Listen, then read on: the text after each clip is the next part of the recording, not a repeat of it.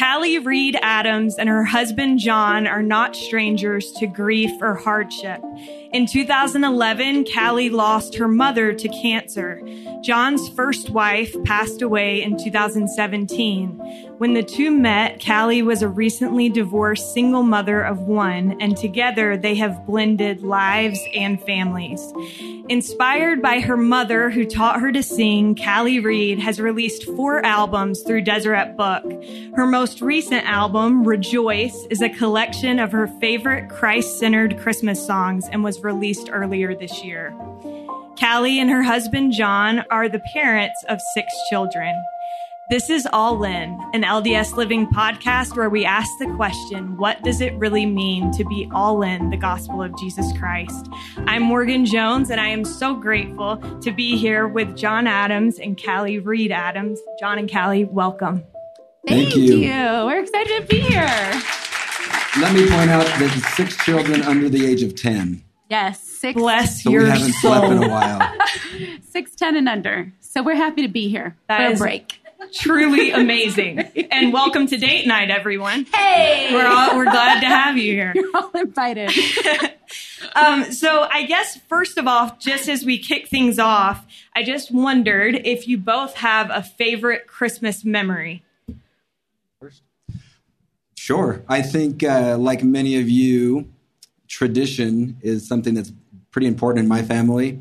And one tradition that we would have is we would go to my grandparents' house and we'd have the same nativity, the same Christmas decorations. And the one thing that sticks out that's just a, a very vivid memory to me is every year, uh, my grandmother, knowing that I loved eggnog, she would take me to a different room and she'd always buy me one little pint of eggnog which made me feel that I like I was the most special grandchild of all. So anyway, that's that's maybe one for me. That's amazing. and that actually reminds me of my favorite Christmas memory, which I'll share as Calee's getting set up. But Calee, give us yours. Um, the first thing that I thought of when I, you know, I'm thinking about my favorite Christmas memories is probably not like the best Christmas memory. There's my my baby sister. So I grew up with three sisters. There are four girls. We're all really close in age. And um, my baby sister one Christmas got grounded on Christmas Eve, and she was, I think she was like seven. She was little, and so she got grounded for you know being crazy. And she went upstairs and she got this huge bottle of lotion, like the Costco sized bottle, and she poured it all over everyone's beds, like all over our pillows, all over my parents' phone, and their, you know, when landlines were a thing, like all over the receiver. And then she got baby powder and sprinkled baby powder. I don't know whether to be like disturbed or super impressed that a seven year old came we- up with that. I seriously, we all, I just remember we all went upstairs and it was like, and I thought, my parents are going to kill her. That is mm. what is going to happen right now. There's going to be a death in the family on mm. Christmas Eve. And it's just to this day, it is so funny to me because she has always just she is just kind of a wild one. Do you know what I mean? She's actually she's in a JD PhD program right now in Nebraska. Like Well, we knew she was smart. kicking tail. Yes, she is amazing. But it is just so funny how mm. from such a little age and I think another reason that's one of my favorite stories is because my six year old has a lot of that Yeah. fire in her. And so I just, yeah, it, it makes me think of her. too. That's hilarious. That's an amazing story. Okay, so Calee, as you some of you heard in sound check, she's going to grace us with her beautiful voice. And as you get set up, I will share my Christmas memory, one of my favorites. So my grandparents, their house was always like magical at Christmas time. And they would hire someone. I think it was them that hired the person, but maybe it was a neighbor to drive down the street with like a horse drawn sleigh.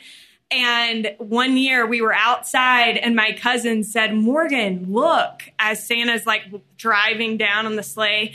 And I turned around and I was so stunned that I just dropped the glass of milk that I was holding and it, the glass shattered everywhere. Anyway, the eggnog, milk, you know.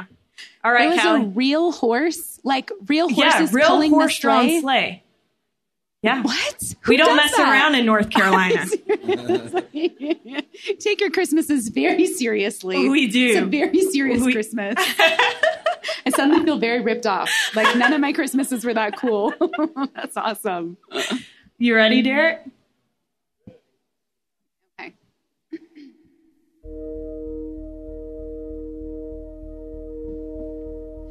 Hark the herald angels sing, glory to the newborn King, peace on earth and mercy mild, God and sinners reconciled. Joyful all nations rise, join the triumph of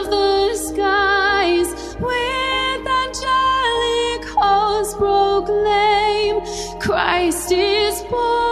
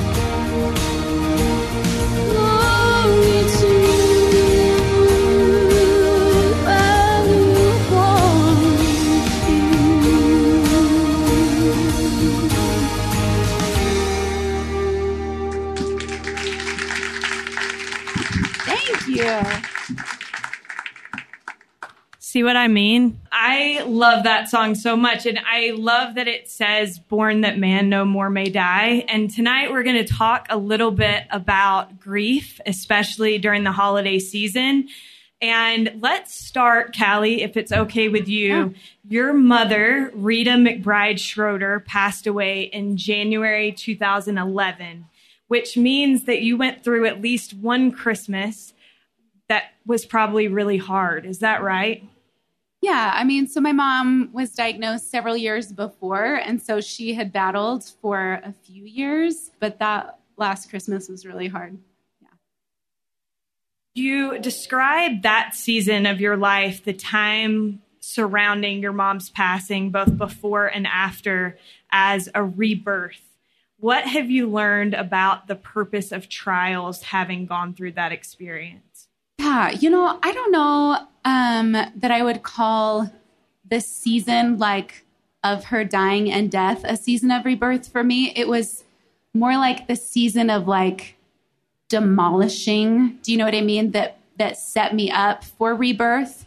I was just talking to my 10 year old this week, she was saying how sad it is that all the trees are dead. She's like, Christmas is depressing. All the trees are dead. And I was like, you know what's so funny though is that they're not. You know, they're not dead. They they look dead, but they're going to come back in the spring and they'll be beautiful.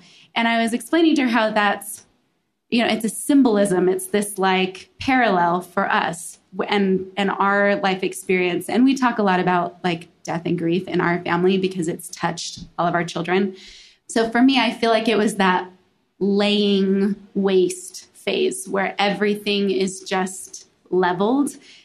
And that really set the stage for me to have to redefine everything about my faith. What have I learned about the purpose of trials? oh, I could spend a really long time answering that one. I think if I spent so many hard years trying to reconcile a just, loving, merciful God with a God who would allow my mother to suffer so horrifically and still die. Do you know what I mean? Like I I was holding out for a miracle. I thought surely surely God will not you know, like this torturous experience like surely there's a miracle coming. Do you know what I mean? And it was so hard to try to understand how God could be loving and merciful and just and still call her home after everything she had went through. And it really, um, I've done a lot of studying about struggle and about suffering, like in the scriptures and things. And what I believe now is that our progression and our growth spiritually is so important to God. Like, this is the why that we become like Him, that He is willing to allow us to have all of these physical experiences that can be so incredibly painful, because that is a part of how we learn to be like the Savior. That's a part of this empathy process. And I think the important thing is that we don't do it alone, that we invite God to walk with us through our struggles instead of just saying, take it, take it, take it, like take it away.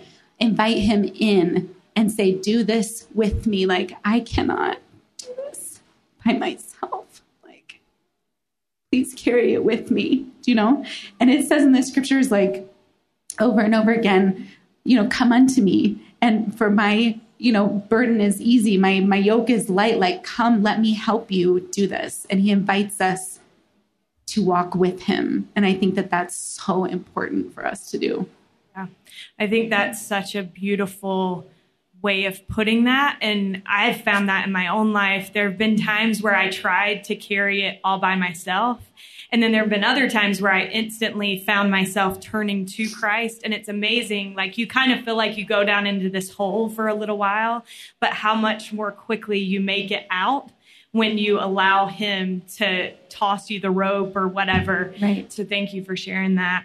You also went through the trial of divorce what would be your advice or your encouragement mm-hmm. to hmm. those who might be going through something like that this holiday season? Oh, I know that there are so many of you out there. I get messages all the time from people who are carrying that fun burden at Christmas time. It is so hard. It is the worst. Um, I think especially at the holidays when everyone is like love and joy. Do you know what I mean? And you're like, my life is over. This is the best. Yay, let's sing Christmas songs. And um, I think it's hard. Do you know what I mean? Like, or when my mom was dying, it was the same thing. I'm like, everyone is so holly jolly, and it is making me extra miserable. So if you guys could stop, that would be great. Do you know? Um, it's terrible, but it's so true. I think my advice, my encouragement, I have a few different things. Number one, I, one of the number one things that got me through was a really good therapist. So if you are going through a divorce, if you are going through heavy things, get yourself a therapist and make them your best friend. Do it. Go find if you're thinking I can't afford it, whatever, go talk to your bishop, go talk to whoever you need to talk to to figure it out because like divorce makes you go to the bad place. Do you know what I mean? And so like get some help. Do it for yourself, for your kids, just for yourself. Just do it. The second thing I would say is find a good media outlet that like speaks to your soul. So for me, Christian music, that's a huge one. It's filled with reminders all day long, you know, of who I am to God, how much God loves me, how much I am known. And it's so weird because like I know these things like in my head, but to really live in the space of I am a child of God. God knows me. God loves me. For some reason, that's so hard for me to do. And so to have a media outlet for me like K-LOVE Radio, I love um, reading old general conference talks. I love listening to, you know, Calee Reed on Pandora, things like this, you know, really good, really good music. It's just really helpful. It was really helpful to me. And then find something that you love and dedicate yourself to it. Give yourself permission to like develop a new talent. I crocheted many blankets during that time of my life where I felt so alone. And um, that's a gift that I have is crocheting things, right? Like, who knew? I don't know. have many gifts, like, right? Oh, no, I wish I had crocheted this. Yeah, right. That would, that's like next level. I mostly do like, you know, pot holders and baby blankets. So, if anyone you know in your life needs a baby blanket, I have like 1700 in my closet from that time. If you think about, you know how you, a song gets stuck in your head? if you're listening to good music, there's a there's a Christian song uh, by MercyMe that's been in my head all day today, and it says it's talking about Christ and it, and the gospel, and it says it's not good news, it's the best news ever, and that's kind of gone through my head like probably 30 times today because of the hook of the song, right? And here we are at Christmas time, Christmas being like the the big holiday it feels like for for mankind, and it's not good news it's the best news ever yeah. right that there's that we're saved that yeah. uh, we will be resurrected that we can find comfort in in times of trial right and that that music keeps that line in my head throughout the day right. uh, especially if if you're struggling it's good to have those reminders yeah so i mean like no offense justin bieber and like taylor swift right but i don't know if like the hooks are as helpful necessarily when you're going through a really hard time as the hooks in Christian music, at least, you know, my humble opinion. Yeah. There were a few uh, self plugs in there for your crocheting for the Pandora station. I yes. hope you guys are writing all of these down. Please do take notes. um, but I think that that is so important. And I hope you guys all caught the plug for therapy because I think sometimes there's a little bit of a stigma a around huge stigma around using that resource. But I also have gone to therapy and it is so helpful. So let's just get that out of the way. Mm-hmm. Um, at the around the same time, Jon, you were experiencing a different kind of loss. Um, can you share a bit of your experience and what you have learned about loss and grief? Sure. It was, it was probably at a different. It was actually at a different time, but a little um, bit later, yeah, right? A little bit later. So a few years ago, my first wife all of a sudden uh, kind of came down with the, what felt like flu symptoms. And a few days later, we checked into the hospital, and with with a an ailment that wasn't super serious, but it could become serious. And uh, a few things before maybe I continue there. That week was a very interesting week in my life. My my whole life to that point was I don't know 34 years or so. God had spoken to me somewhat quietly, but through feelings of happiness and peace and calm.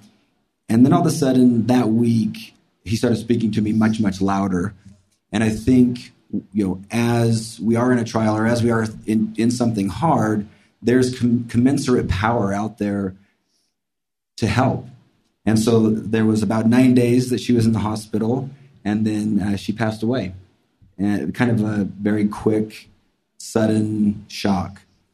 And through that, you know, and through your question earlier to Calee about why you know why trials or, or what have you, I've come to find out that as Calee mentioned about growth, when things are hunky dory and smooth, we tend not to look for God. We tend not to rely on God. But when you know something like this all of a sudden happens, you have a choice, right? You can turn towards God or turn away from God right? Every day you have that choice. And it's my belief that as I turned towards God, and every time I took a step towards the light, more and more light came into my life peace, more understanding, more hope, more faith on my part because you're in that trial, right? Calee, you've talked about how during that time of your life where you were a single mom that it was difficult for you to go to church. Mm-hmm. And I don't know if you can speak to that, but Jon also I wondered if you went through any of that at all. You know what's so interesting just to speak a little minute about the grief process. I think Jon and I had such different experiences like with grief and loss and it's really helped open my eyes. I used I used to be I still am sometimes a little cynical. and um, you know, when people would have these big spiritual experiences around someone dying or whatever, I would get a little bit snarky about it inside myself because that wasn't my experience. My experience felt very lonely. My experience felt like God was very far away from me. And I think I just want to put out there that I think that there is room for all of our experiences. If you are a person who is in the boat with me where God feels very far away, I think God is teaching us through that. If you are you know, in a different boat where it feels like God is very near you and He is carrying you and holding you through it. What a beautiful thing. Embrace that. Like, but I, I used to think that maybe people weren't being very honest when they expressed their loss experience that way.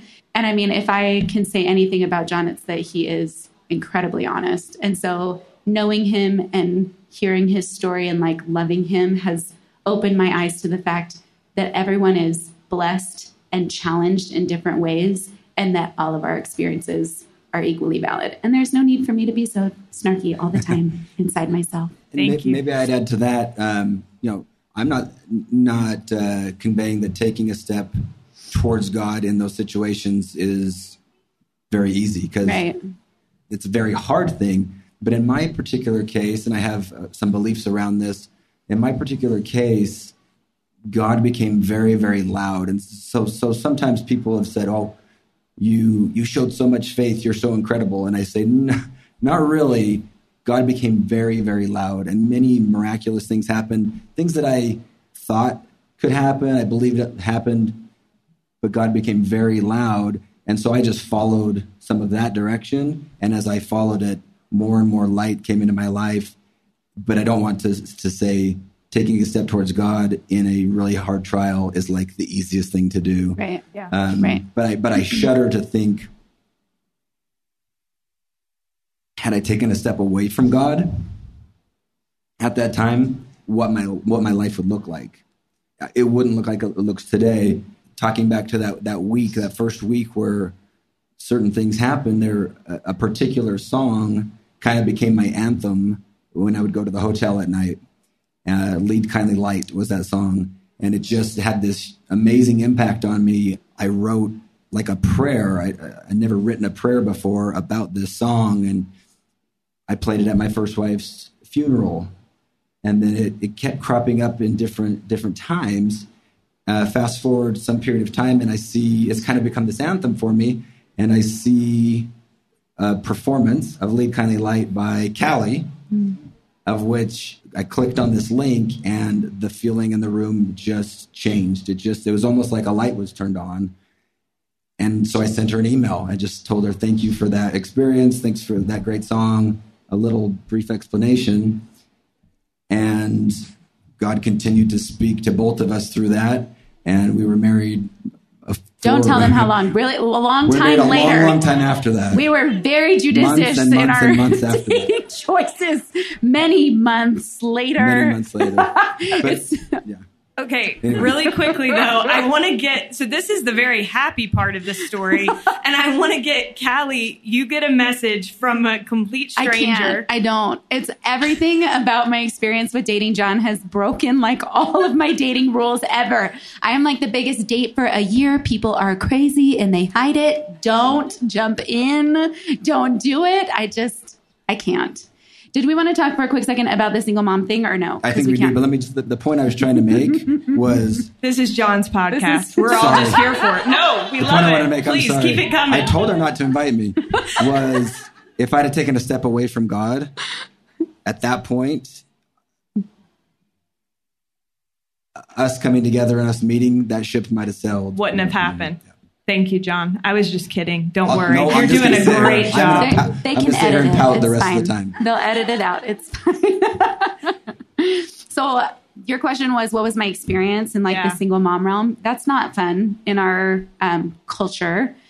What I found, so I didn't get married until the first go around until I was almost 30, which, you know, the joke I make is that that's approximately like 487 years in like Mormon years, right? Woo-woo. Like, right?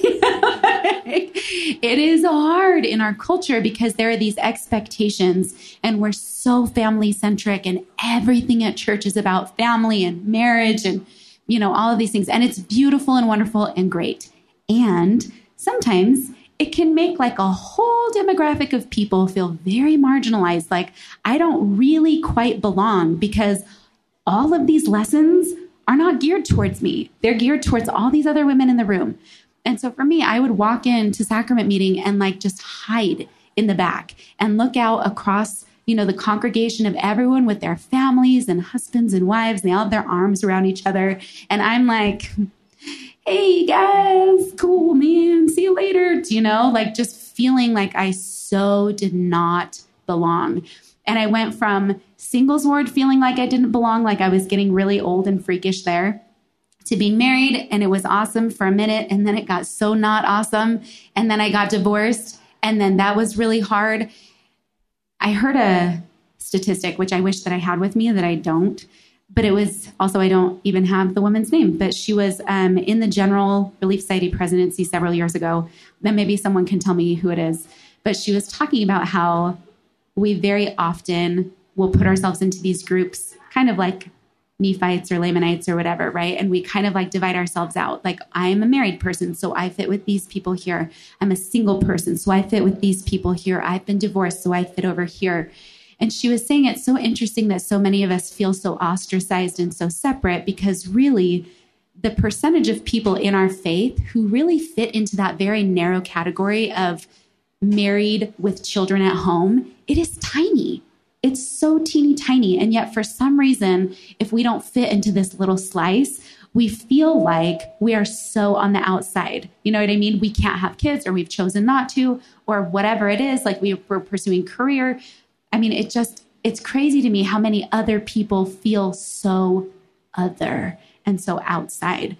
And she was talking about how, you know, if we really look at our temple covenants and if we really look at these lessons, everything at church, all of these lessons are specific to you, regardless of your circumstances. Because even if you don't fit into like the ideal mold here in this life, the opportunities that we have in the next life, like this is just, this is like a speck. Do you know what I mean? It's like this big in our eternity, like our life here. So just keep doing what you're doing, stay close to the spirit, like it's going to be okay. And for me as a single mom, and before I got married, even this talk by Sheri Dew called Are We Not All Mothers? That was a huge like anchor for me and helped me so, so much. So if you're in this space, if you're feeling like I don't know what I'm doing or this is really hard, Are We Not All Mothers by Sheri Dew is a fabulous resource. When you were like, "Do you know what I mean?" I was going to be like, "I have no idea what you're talking about," but I couldn't even do it. I couldn't even do it.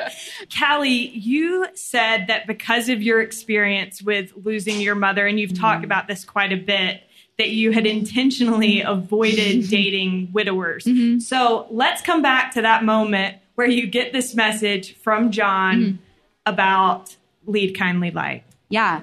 So it wasn't, I mean, when when he first messaged me, because I get messages from people, and thank you, everyone who ever reaches out to me. I mean, this is my why, right? When I first made my very first album, I didn't have a deal with Deseret Book. I didn't know anyone at Deseret Book. It wasn't like a thing. You know, no one was like, you should make an album. It was like, I hate everything. I had I had broken up with a boyfriend. I had saved all this money and I was just going to like buy a house and fill it with cats. You know what I mean? That was like my plan for my life because like what else am I even supposed to do? I was just I was I had finished my degree and I had a career and like that was my thing. And so instead, I took that money that I had for a down payment and I did something totally spontaneous and crazy, which I am not that person. I am the biggest research, read the reviews, make the wise choice, right? Person.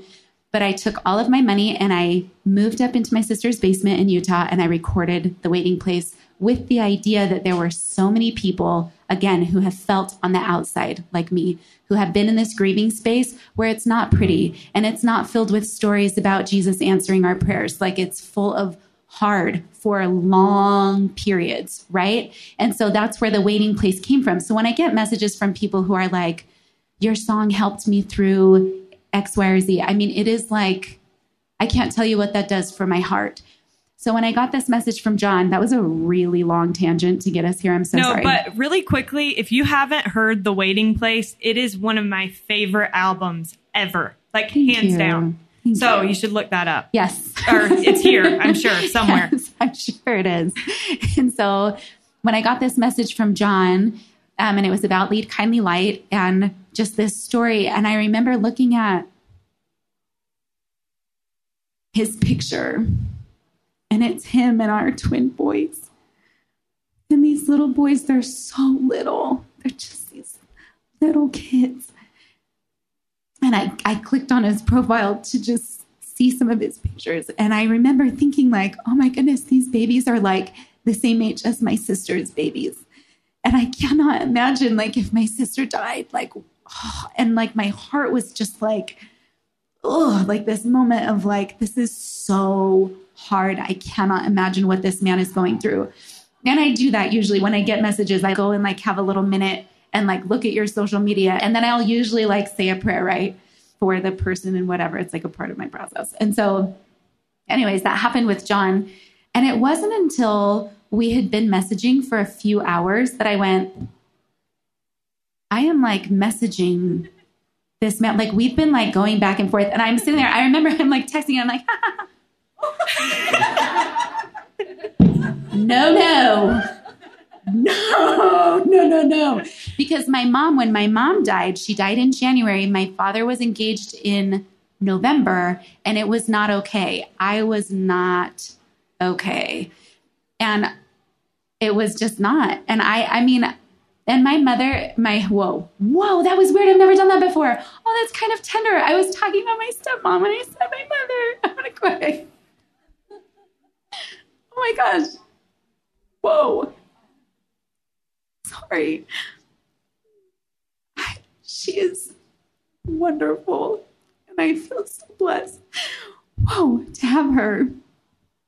Um, and I was not ready for her. And I was not ready for my dad to be happy. I really wanted him to be very miserable for a very long time. And um, I'm so Christ like. and um, I don't know why I wanted that. Like it somehow like puts more value on my parents' marriage somehow. Do you know why do we do these Yeah. weird things? Like grief is so weird and can be so ugly. And so I just wasn't ready for her. And bless her for being so patient and kind to me for the few years until, you know, I was ready and then we were able to be friends.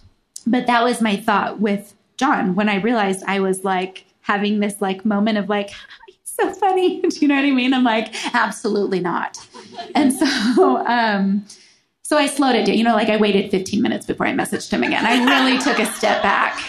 It's just like, whoa.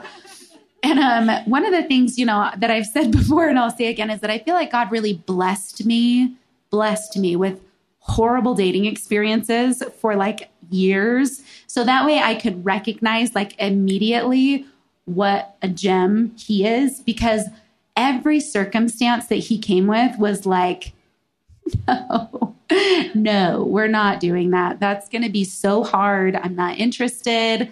The family dynamic, like the crazy, like, no, no. But yeah, then he asked me out like an hour later, and I was like, well, I do like sushi.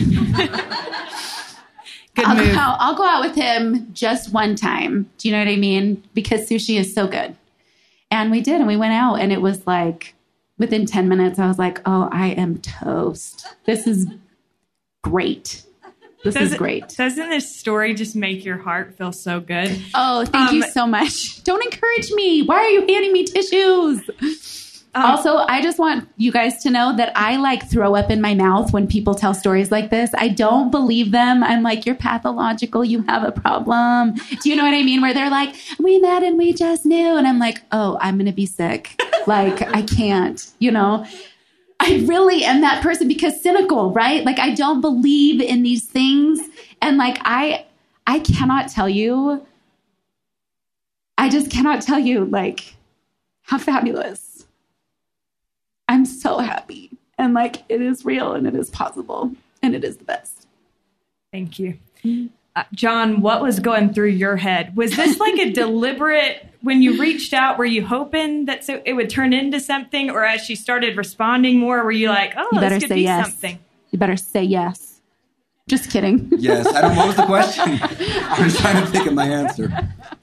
Um, go ahead. Will you give me the question Yeah, yeah, again? yeah. Really? Okay. So when you reached out to Calee, did you think Oh, that it would turn into something, or were you really just trying to thank her for the song? Because either way, Uh, good move. No, both. So um, that week was interesting. So the the recording she did of Lead Kindly Light had been done like four years before, never released, and she never could get her hands on it from the producer, and got her hands on it, released it right before she uh, participated in, in an LDS Living video with you guys uh, called "What Not to Say to Divorced People at Church." Fantastic Yeah. video. It's a good one. and so I, that I saw the two videos of the same day, and so because it was shared like a million times, I think, or, or at that point, and so it hit my feed. So I didn't know she was uh, divorced.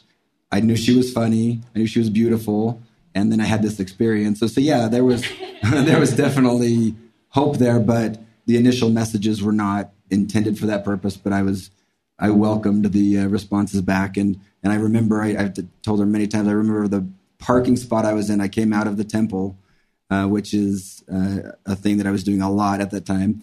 And uh, I came out of the temple, got in the car, and had received a message back. And boy, did my life change from there. So walk us through from there to when you got married. and Yes. then very quickly, Calee, you went from being a mother of one to a mother of five. yeah. How does that work? It's thrilling. It's very exciting. I tell people it's a lot easier physically to have a lot of kids that way. Do you know what I mean? But mentally, I think it's like much more strenuous. Um, yeah, I went from one to five overnight. The good news is that our kids are incredible. They are fabulous. And I feel like a lot of the uh, challenges that are present in our children I actually struggled with as a child anxiety and, you know, grief and loss and whatever. And with my love of therapy, I feel like we just were set up in such a way that a lot of the really intense struggle that I know so many people go through with blending like that, I feel like we just had a really good launching pad. And then I, I very quickly became pregnant. And so that was like, I feel like the real, you know, twist was now I'm sick and I've got these five kids. And then I like blew out a disc in my back, had a baby. Then it was six. You know, that's math. Released And- two albums in the same time. Yeah, released. Yeah. So it's kind of a lot. What's the thing? I, there's this thing that I say that's, you know, I used to say that my life was stressful, but I feel so much better now that I call it exciting. You know, it's just really exciting. So you guys should try it. Next time you, you go to stay stressed out, just be like, I'm just, I'm just really excited. I just have a lot of exciting things happening in my life. It's thrilling. Do you know what I mean? just try that. See if it helps. I like that. Jon, were you going to add something? Oh, I think I was going to say we were we were both in our mid 30s Mm-hmm. and had lived quite a bit of life to that point, and so I think yes, it was a huge change, but we also came with experience Mm-hmm. of life and hard things, and knowing that not everything needs to be fixed overnight, right? So Mm-hmm. I, I can't imagine trying to go from one to five to six at 25, Oh, right? So I think um, a maturity level of just life and growing through things has really helped. yeah, that's true. Thank you. I have heard you, Calee, talk before. I think it was Time Out for Women. You shared an experience where you kind of realized for the first time that you could relate to Jon's kids. Mm-hmm. Can you share that? Yeah, questions. That's usually where I start that is just by saying I have so many questions that I've spent a lot of time trying to figure out with God. And for whatever reason, he has not found it fit or necessary to answer my questions. And some of my questions center around my mother and like why so much suffering had to happen if he knew she was going to die anyways. And I had this really beautiful experience with one of my sons when Jon and I first started dating that helped me see just this. It was like this little glimmer of like beauty, you know, in having had the experience of losing my mother. And it was, I think, the first time we went to church together. So we had all five kids, and I for sure thought we were going to break up right afterwards, just because five kids on one pew, like the thought of it, like made my brain explode. And um, it turns out it's not that bad. It really depends on your kids, I guess. And so, but we were sitting there all together, and one of the boys who was just five at that time, oh, and they're so cute. I wish you guys could see him, like these big blue eyeballs and it's really long eyelashes. Oh, he's so precious and he came and he was sitting right next to me and I had my arm around him. Jon and I hadn't known each other that long. I think it had been like maybe three weeks. And this little guy looked up at me just in the middle of the meeting and he whispered to me, Do you know where my mommy is? And I know. And I looked down at him and said, um, Yeah, she's in heaven and he kind of went back to you know to what he was doing. And i'm sitting there like just my like insides are like ugh you know this like little boy. And you think about what his experience is with this and like how hard. And anyways i had this thought that came into my mind. And i looked down at him and i said hey do you know who's there with her? And he like shook his head. And i said my mommy and he smiled and then he went back to what he was doing. And it was just this moment of connection. And I think that that is so much more important than I value on a daily basis, like this connecting with other people. And for he and I, it was like this common ground where we could meet in the space of like shared heartbreak and grief and like sorrow. And it made me feel so much more connected to him. I don't know if it was that experience for him. Do you know what I mean? As like a five year old, like he's like, Do you have my blue crayon? Do you know what I mean? Like that's his next thought is like, I don't, okay, whatever you're doing. It was so precious. And that's something that's become like a platform for us in our family that we can talk about. We can talk about when my mom died. We can talk about when your mom died. It's this really beautiful, safe space that has been like created that I am so grateful for. Uh, we talked earlier about trials, and, and if you think about the great two, the first two commandments, love God and love thy neighbor, it's amazing what a trial or what something hard, long suffering uh, will do of turning your heart towards God, and then also that shared experience of other people that are going through this mortal experience, that empathy that's created that love that's created for your fellow man, uh, that having gone through hard things, you now can empathize and mourn with those who mourn and really meet those two great commandments.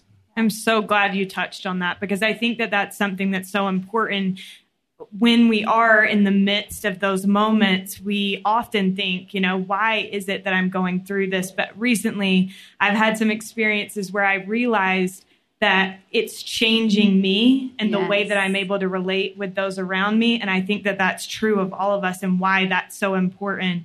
How has your marriage strengthened your testimonies of a living God and a Savior who loves us? Oh, man you know, after having experienced this, you know, these years really, this like collection of like, I don't know, a little over 10 years of feeling like God was so absent or like turning such a blind eye to all of my pleadings to have more of him. Truly meeting Jon and being in this family and creating this thing together has reaffirmed my testimony so intensely that God knows me so well. the things that I was learning during that huge waiting period, the way that I was changing, the ways that I was growing, the capacity that I was developing, like during that time, set me up for all of the demands of my life right now. And it's it's so many specific things that like I don't even know that we would have time to name all of the tiny, minute details that I feel like God has been so aware of this whole time. And it just took me many years to get to the place where I could appreciate that. But even just Jon and how I'm going to throw up by saying the word perfect, but honestly, like how perfect he is for me and what I need as a person, like it is, it like blows my mind. Jon, what would you add to that after you've been just called perfect? No, he's and not perfect. He's perfect for me. what did you say? I that? said you're perfect for me. Oh, yeah. um, the question was, how does our marriage strengthen my faith in God? Yeah. In God? Without getting into too many details, I, I said that God started speaking to me very differently, and it was really for a short amount of time. It wasn't. He doesn't speak to me as loudly anymore, um, but for a, a short amount of time, there were some very direct things that happened, and uh, and essentially they all led me to Calee And so each step was was my faith was reaffirmed and in some of the things even prior to meeting Calee, I think it was a couple, maybe three or four weeks before, um, some things had happened spiritually that I started kind of letting my family know I feel like I'm supposed to start dating. And that came not from me, I came from an experience I had of what was personal revelation. And so I kind of started telling people that. And then a couple things happened in the next few weeks saying, kind of be ready, like she's coming. And I mentioned that, you know, verbally to other people. And then lo and behold, everything kind of came into, came into place. And uh, so each one of those times that I stepped towards what I was feeling was his voice, it brought me here to to our marriage and our just beautiful family and and uh, there's a connection uh, from kind of the result of that faith that I get to see every day. Thank you. Before we get to our last question, I loved a post that Calee put on Instagram earlier this week. And you said, Our family situation is different we're blended after death and divorce, and that kind of blending can be everything from painful to hostile. I should add, before I get to this next part, this whole post was about Jon's first wife's mother. But the only thing I've ever felt from this woman is love. That sounds like a lie, doesn't it? Like an exaggeration somehow. It's not either of those things. This woman is unreal. When it would be easier, I'm sure, to let grief make our relationship hard, she has always chosen to support and love me. It's truly incredible to consider the burden of loss she has carried in her life, and even more incredible that she's chosen again and again to let grief bring her closer to God instead of turning away from Him. Even when I'm awkward or feel like I'm failing, even when I'm not sure how to respond or react. She is endlessly kind, and that kindness 100% counts as valuable service in my book. I think this is something so many families, I should say, end quote, that was the end of her quote, but I think this is something so many families go through. And especially in the wake of loss, it can be so hard to extend that kindness. You talked about with your stepmom, and I think that's normal. like, I think that's the normal reaction. But what has that meant to you, and what has she done to demonstrate Christ like love to you and your family? And I'd love to get Jon's take on that as well. You know, um, I think the thing that it immediately makes me think of um, is my response to my stepmother and how I wasn't I wasn't unkind to her to her face. I was like and I didn't know her. That's the thing is that I would always say I don't know her. I don't I don't want to know her. Um and and and I had a good boundary for myself and I communicated that and I I'm grateful that I had that boundary for myself so that I could honor my own emotions and my own experience and that um, instead of feeling like I needed to do something for someone else because that can really like mess you up if you're grieving. But I think about her name is uh, Teresa and I think about just her kindness from the very beginning. She um, she has just been so kind. And coming from my experience and knowing how intense that sorrow of loss can be, and how sometimes just a person being there where your loved one used to be can be so painful. It really has blown my mind over and over again just how kind she chooses to be and how separate. I don't know if it's work for her to make it separate, but she somehow is able to separate her grief in losing her daughter and her love for me. And it's it's a gift in my life that she chooses and is able to be that way. And in my mind, I think one of the most Christ like things that she does is extend that kindness. I think so often we undervalue kindness in a world that is so sarcastic, that is so quick to judge, that is so quick to, you know, belittle or demean for the sake of like a punchline, right? Like that's where we are in our society right now. This is the way that we deal with each other. This is the way we deal with things. It's very popular to be this way. And to be kind, truly kind to other people always, that is not very like cool right now, even among adults. Like I'm not just talking about teenagers. It's not very cool, but it is so powerful. If we could all just be a little more kind, our world would be a much more Christ like place. Jon, what would you add to that?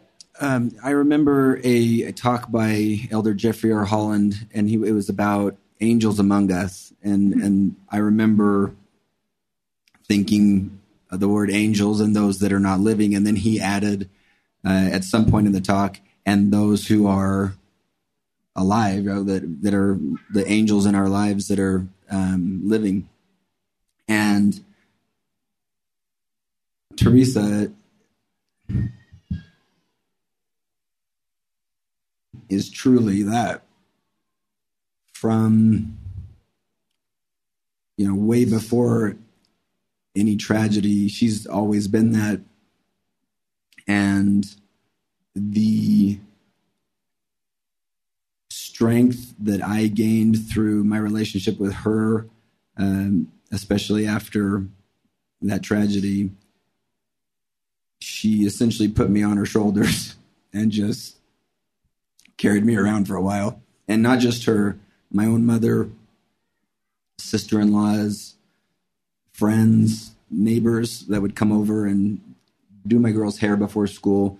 So many people stepped into that role of love and support and it was just amazing to see and I, there's no way to thank those angels other than just give them that love back thank you i think that if you walk away with nothing else tonight i hope that you walk away with the reminder that this Christmas, while there are many of us who are very happy and joyful, that there are others around us who are struggling and who may need an angel in their lives. And so I guess that would just be my challenge as we wrap this thing up before we get to our final question is just that go and be an angel to someone else this Christmas because certainly we are in need of more of those. Calee and Jon, first, thank you so, so much. I know that these are very personal experiences, and you have been so gracious in sharing them with us. The last question is the question that we ask on each episode of this podcast, and it is just what does it mean to you to be all in the gospel of Jesus Christ? I saw a quote the other day. I think it was from Patricia Holland. I actually posted it on my Instagram if anyone cares to go read it. But she said, "Have we must have the courage to be imperfect." I think to me, being all in in the gospel means that I am willing to embrace all of my weaknesses, my imperfections, all of the ugliness that I perceive in myself, all of my failings, I am willing to look at those things and to give them to God and to let Him do with them what He will to create in me a more Christ like person. To not run away from the challenges, not run away from the hard things, but to like embrace myself, love myself, and to love God enough to let Him see all of those things and then work in me through all of those things. And yeah, I think that in essence to me is the gospel because that's when we do that, that's when all of these other things, you know, loving God and loving others and service and repentance, all of those things kind of fall in place when we're willing to be that um, vulnerable and authentic with our God. That's beautiful. Jon? One thing that impresses me about uh, other Christian faiths are when they're verbalized things of, you know, I don't know, hallelujah per se, or, but on a daily basis, I have some, some friends and they'll, they're just, they wear it on their sleeve that, you know, Christ is, is the Lord. And I think to be all in is to truly have faith in Jesus Christ and to try and do that which you feel like he would have you do. Uh, you know, at Christmas time, we there's so many things, there's so many parties, there's so much, and if we on a daily basis can connect to the reality that Christ is the Lord and that it's not just good news, it's the best news ever. All right. So Calee is going to sing for us. And then Calee, if you'll come back over when we, when you're done and we'll do a, we'll record a little extra and then Calee will do a signing for us. This is a song that I actually wrote. This is based on some of my favorite scriptures in third Nephi, the scripture where I don't even know who it is. Oh, I'm not righteous enough. There's a man in the scriptures who's having a prayer answered and he's a prophet it's third Nephi, so maybe it's a man named Nephi. But that people are facing certain destruction unless the sign of the Savior's birth is given. And in answer to this like really intense prayer, the scripture comes, the voice comes, and it's Jesus Christ answering this prayer. And he says, Lift up your head and be of good cheer, for on this night shall the sign be given, and on the morrow come I into the world. And that is like my favorite Christmas story. It is so full of hope. And so this song, I know it's like a little like jazzy Christmas tune, but that's what the song is based on is this scripture. And truly, even though some of our Christmases are harder than others, there is good, good news. There is hope in the Savior's birth. So this is Heaven's Here. Also, there's an adorable music video that has all of my children. If you care to watch it, it's on YouTube.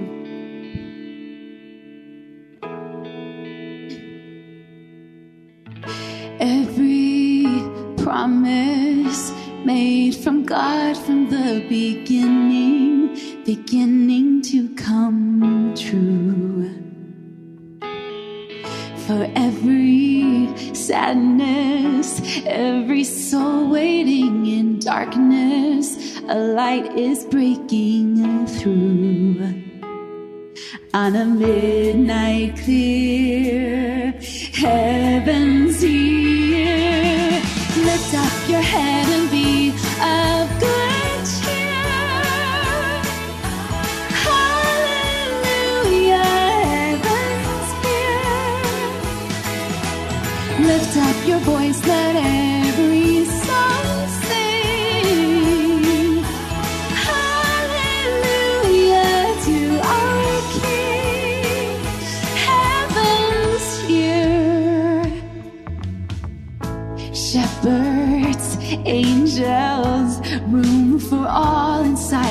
stable to see the Christ child born. no outcast or forsaken. All have refuge in Him. We find it every Christmas morn. Each beloved near,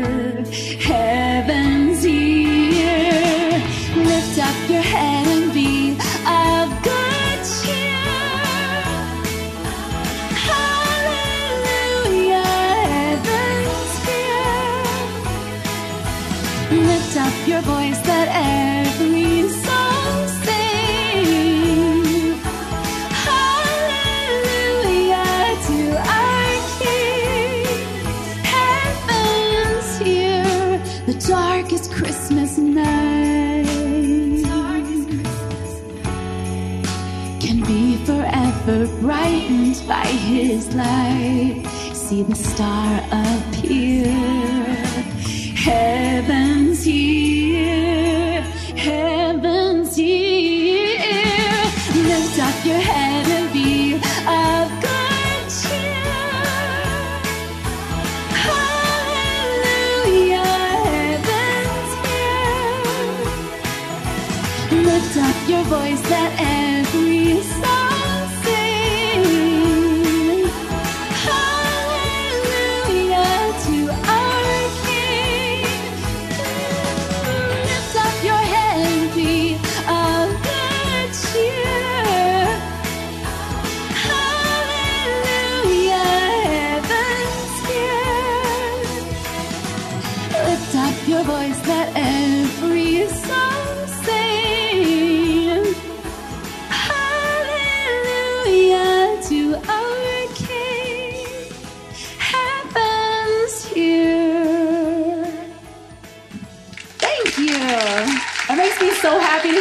Singing this song. Yay! We are so grateful to Calee Reed and her husband, Jon Adams, for joining us on today's episode. You can find Calee's Christmas CD, Rejoice, in Deseret bookstores now. And a very special thanks to our live audience. If you live in Utah, you can catch Calee again at the Deseret Book Christmas events happening throughout the month.